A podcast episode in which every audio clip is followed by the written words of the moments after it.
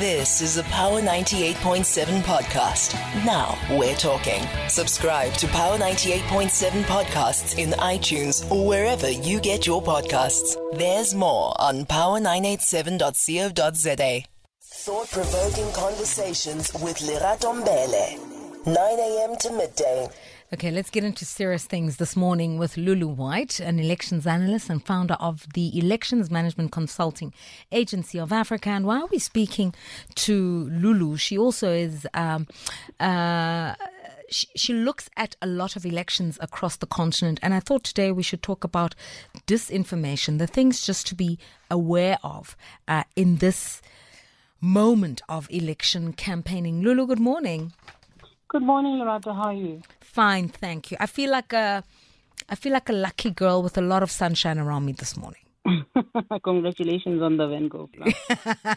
Isn't it just? Thank you. Okay. Um, oh, and they're long stemmed. But let's let's focus on the issue at hand. Why is it important for us at this stage, even without knowing the election date, to start mm. being very aware of misinformation, disinformation, um, and facts unchecked? Okay. So, awareness and, education, uh, often we call it uh, civic civic education or voter education. Others will call it voter education. Um, um, others outside of the election spectrum will call it civic education. Hmm. So, as a form of civic education, for example, um, let me tell you the term of office for the current sitting uh, members of parliament expires at the month end, I think around the 18th of May. Right? Mm. And then in terms of electoral time, in terms of the Electoral Commission Act, once the term of office expires, um, the president, in consultation with the IEC, has 90 days wherein they must proclaim, they must an, an election must take place. Mm. Right.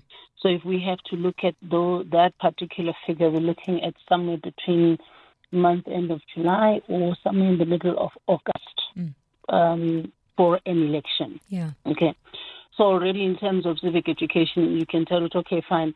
Um, so far, so good in terms of timelines that political parties in the IEC needs to be aware of. Um, they're still on time mm. because term of office is only expiring in May, mm. right? And this is something that people need to, to, to know and understand. So just because it's an election year, then the last time uh, people got into office on the 18th of May does not necessarily mean that another election is taking place in May this year. Yeah. It, it, they've got 90 days after May okay.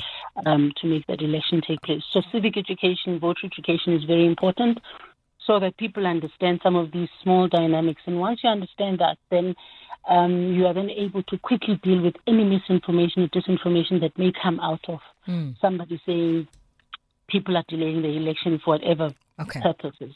So, so the first issue you've dealt with, Lulu White, is how the election date is set constitutionally. Yeah. It needs yeah. to be set at the end, the full five-year term of the That's current administration.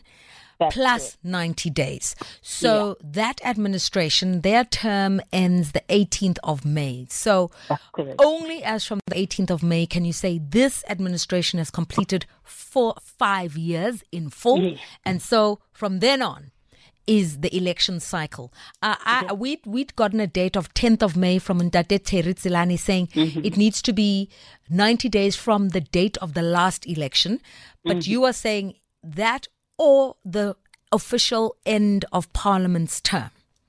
Term of office. Okay, so term of office is what kicks in, uh, in that 90 day period okay. that the president and the IEC need okay. to take into consideration. Okay, so Given that information, the elections realistically can only take place as from the 19th of May, 90 days hence. So it's the 19th of May all the way up until the end of August. So we can expect to be voting anywhere around that time. That's correct. Okay. And some people have said, please, it can't be in July. It would be too cold uh, mm-hmm. because it's the coldest month of winter. And that would put people off from coming to the polls. Would the president consider that in his proclamation? In the proclamation, the president is obviously going to do the proclamation together with the IEC, mm. so they look at all the possible dates. I think when I was looking at, at, at the date preemptively, you know, I was looking mm. at around because obviously the IEC also prefers to run elections on a Wednesday. Oh, why? On the basis that um, they don't, you know, it must not be beginning of the week or the end of the week because they, they're trying to avoid that long extended holiday uh, type of mentality. So the IEC's preference is always in the middle of of the week, which is why every election, if you look at the time at, at, through the previous elections, elections have taken place on a Wednesday. I did not know that, really. and that's pretty so, straightforward, but you know, yeah. yeah. so this is obviously so when I was looking at that, I was also considering okay, perhaps the 31st of July would be a viable op- option. Um, also, as much as possible, the IEC tries to steer away from public holidays because obviously, as much as possible, they don't want elections to be um, a long weekend event. The minute it becomes a long weekend event, then people are not going to be in the places of ordinary residence where they are going to be able to cast their votes. Often, then they would go on holidays and then they forget about the election. So, all of those type of considerations take are taken into account um, when that particular election, you know, the date of election yeah. is going to be taken into is being taken into consideration. So yes. I think, in my point of view, around the 31st of July should be more or less where we, we land because then the following week becomes a holiday, which could be a bit a bit tricky, right? So, but those are some of the considerations that go into.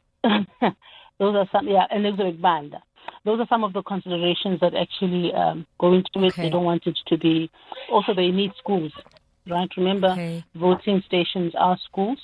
Many Majority of, them, of yeah. the voting stations are schools. So if it's during a school holiday, it works out for the best for the IEC because then they have access to those facilities where they'd be able to assist. So there's a lot of uh, logistical Logistics. considerations that also need to go into the planning of when an election actually takes place. Goodness me, Lulu. This is an education today. Thank you. Wednesday, preferably during school holidays because you need yeah. the facility of the school to yeah. to to be where you actually uh, construct uh, a, a, voting station. Okay, so yeah. it's likely go- it's likely it's not that it is, but it's likely going yeah. to be end of July because it coincides with school holidays because there aren't too many public holidays, so that people are in their voting districts and we don't have yeah. long weekends that then make people lazy to show up uh, at the voting at station. The voting I see. Okay. Okay. Let's let's clarify another issue.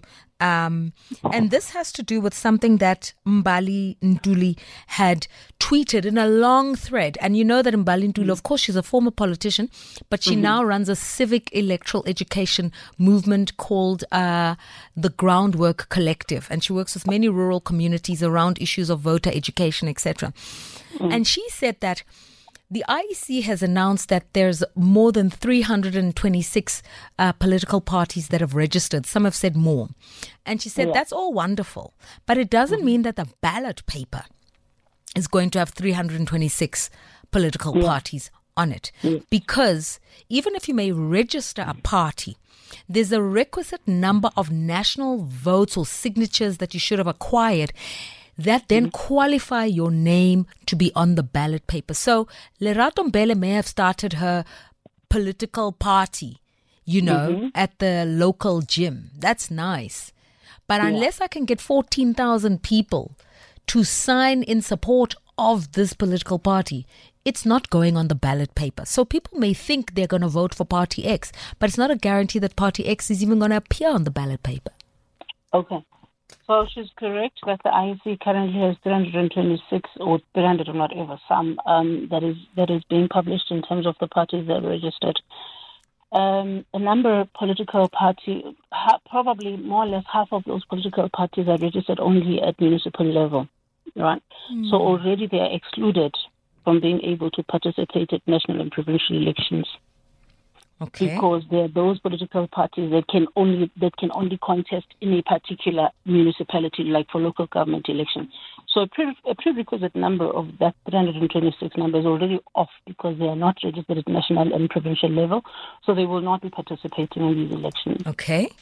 So assume that then let's assume there's around 126 They're parties out. that are at, at, at local level. Then you are then left with only 200 political parties that are registered nationally. Now, these 200 political parties, there's a criteria that the IEC needs to go to get into. The biggest criteria, which um, people have often complained that it acts as a deterrent uh, for people to not participate in democracy, was the is, is, is the election deposit. Right. All right. So the election deposit. Uh, I think in the previous elections, if political parties wanted to contest um, for the full nation, I think the national ballot, which is national and provincial, they were required to pay up above 300, uh, 500, 550,000. Now already you can tell that if you don't have deep pockets, there's no way you'd be able to participate. Mm. Then you'll find other political parties would say, no, I would contest the national ballot and the provincial ballot, right? Mm. And then on the basis of that, then they would then maybe pay the national deposit together with that particular province that they participate in. I think in the previous election it was 40,000. Mm. So already you can tell that's the first criteria. That already throws some political, that 200 now already de- um, decreases drastically.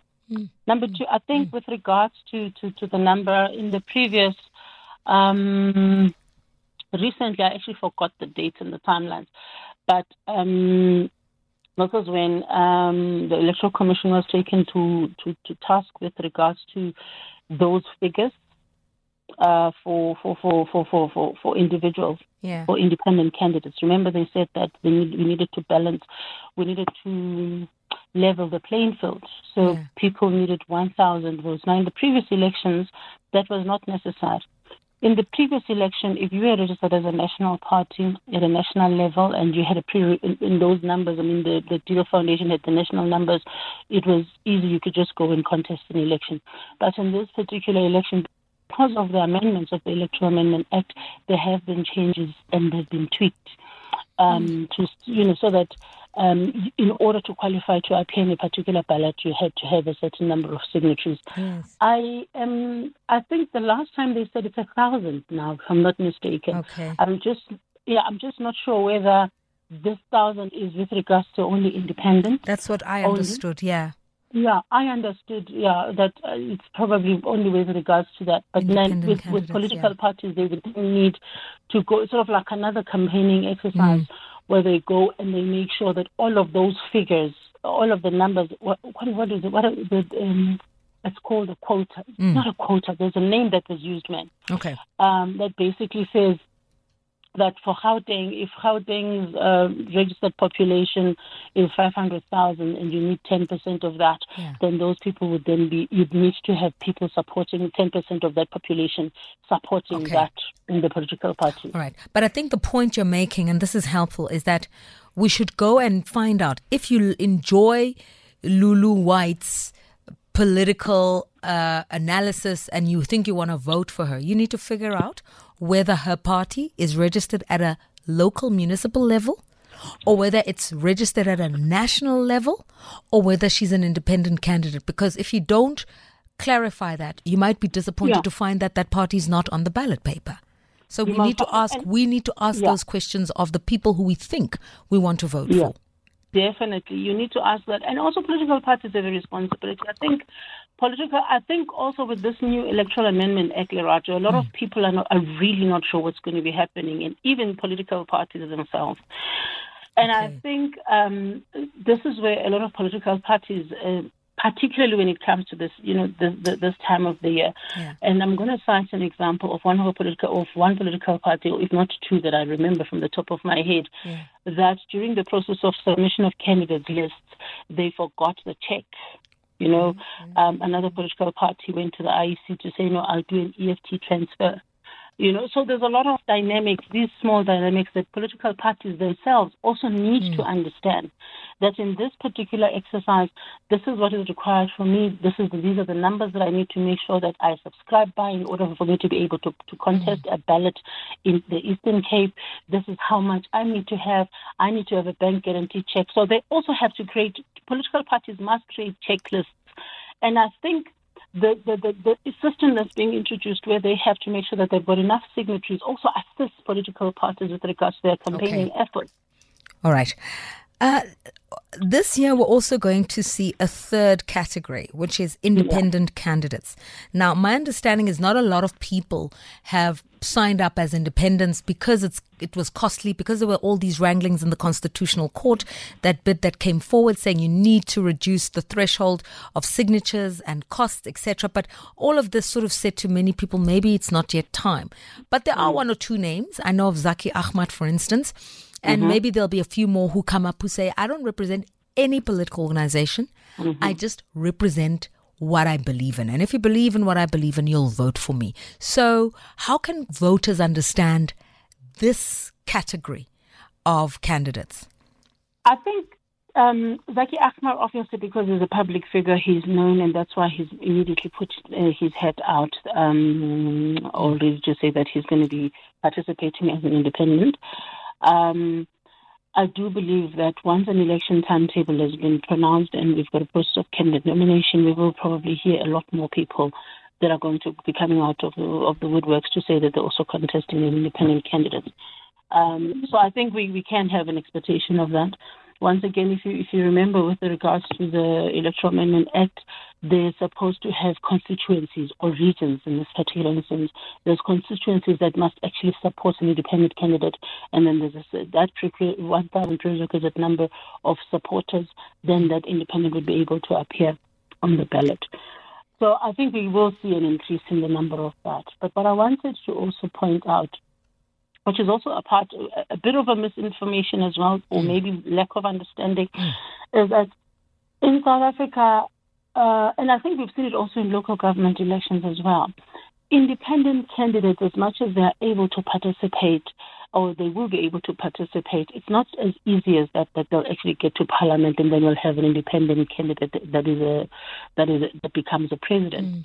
Because once people are elected in parliament, you do remember in terms of the constitution that members of parliament then all of them decide and they elect okay. the president from parliament. Okay. So it's not as it's not an easy it's not as easy as once you're an independent candidate, you get into parliament and you've got enough votes mm. from the floor from the country, then immediately you're going to become uh, the president of okay. the country.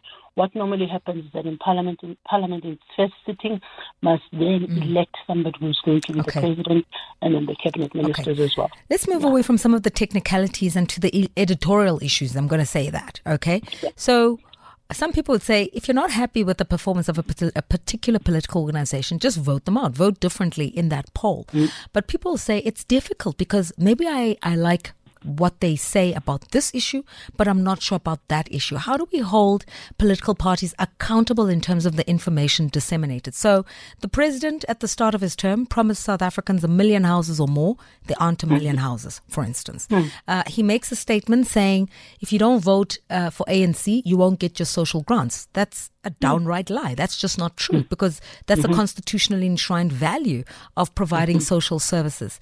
And other political organizations will say many other things. How do we, as the electorate, even as the media, hold politicians to account so that whatever is being said in the campaign season is not misinformation or disinformation?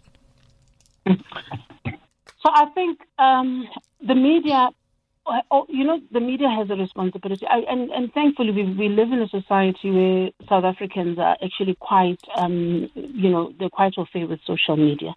I think in, in most instances we have seen, and I think this is something that the media, our own media houses, can actually build on.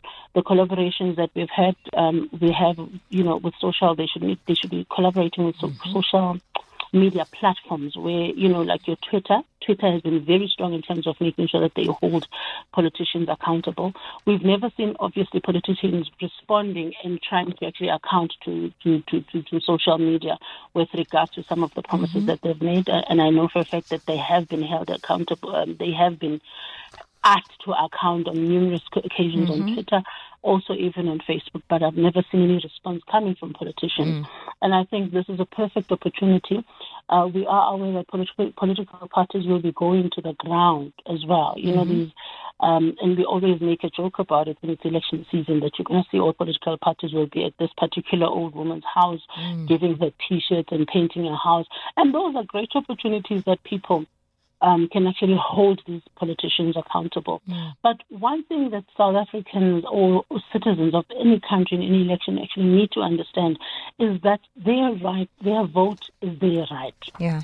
When you are not happy with a political party, take back your right. Mm. And I think the media needs to start promoting literacy as far as that is Okay. concerned. Yes, we understand it's the IEC's responsibilities, but the media also needs to start Okay. preaching that message that says withhold your vote and give it to somebody else who will make it count. Um, Lulu, I know you're pressed for time. We've got headlines. May I just uh, implore on you to stay with us just for five minutes after the headlines?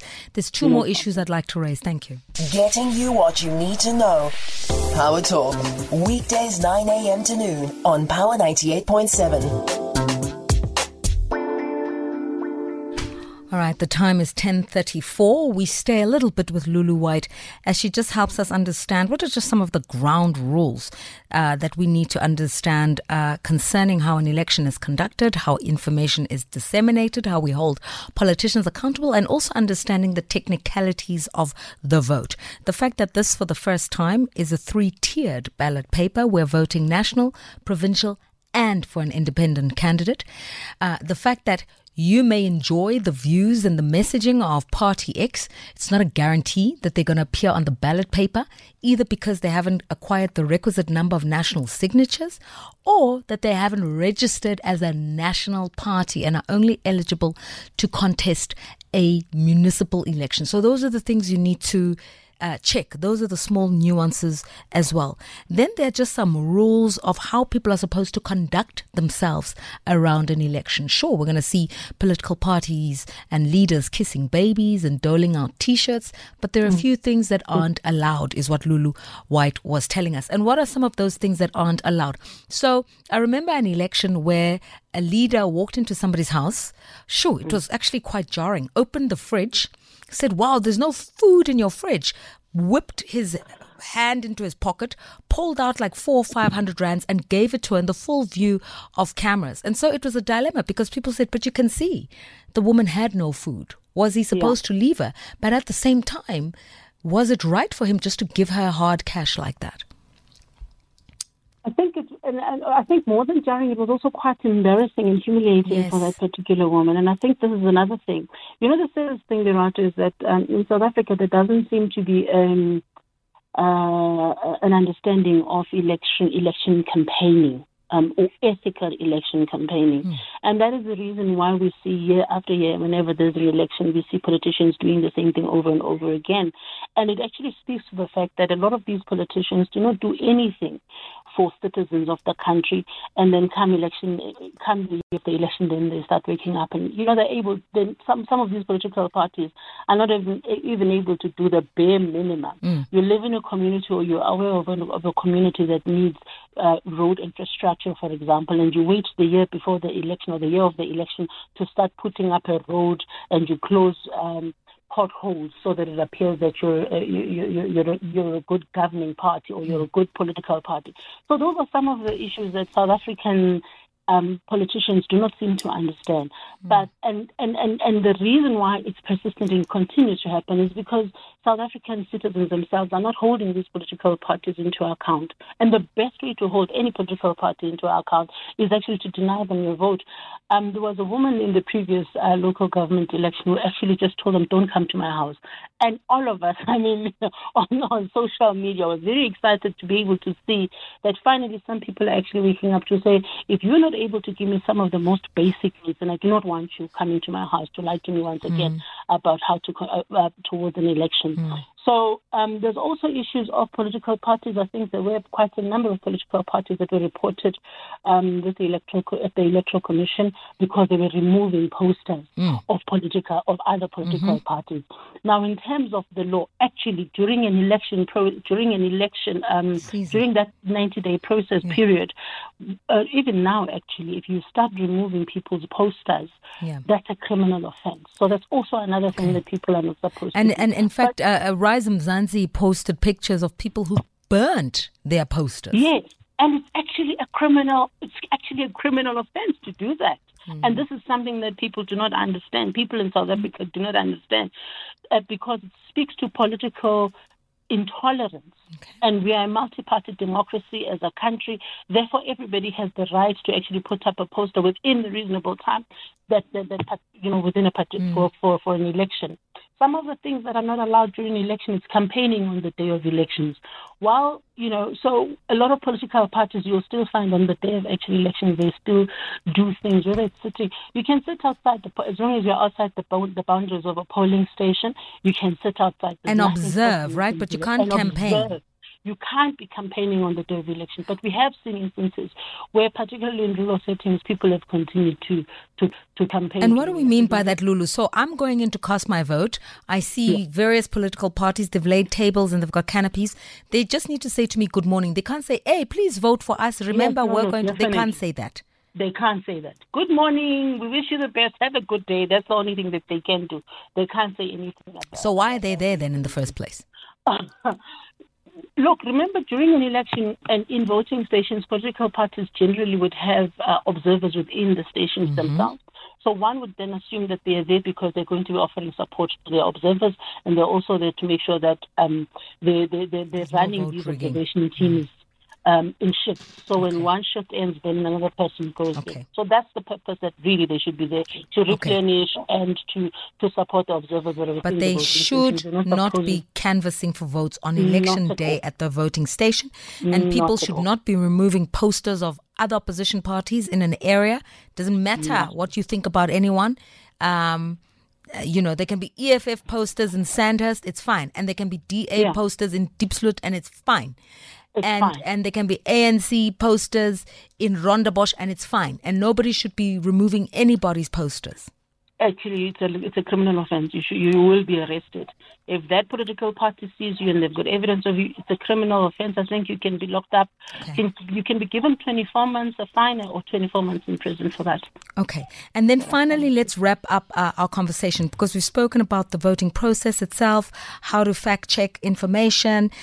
This you know, civic education, if the IEC has got a reduced budget to run these elections, um, I heard an interesting comment the other day where somebody said, why can't we go into state owned companies? You know, the Transnets, the Eskoms, some mm. of hmm. the big mining houses, the SABCs, you know, companies that employ many, many people, and use HR as a platform for voter education, not to tell people who to vote for, but to say, here you've got a mm. staff complement of 5,000 people.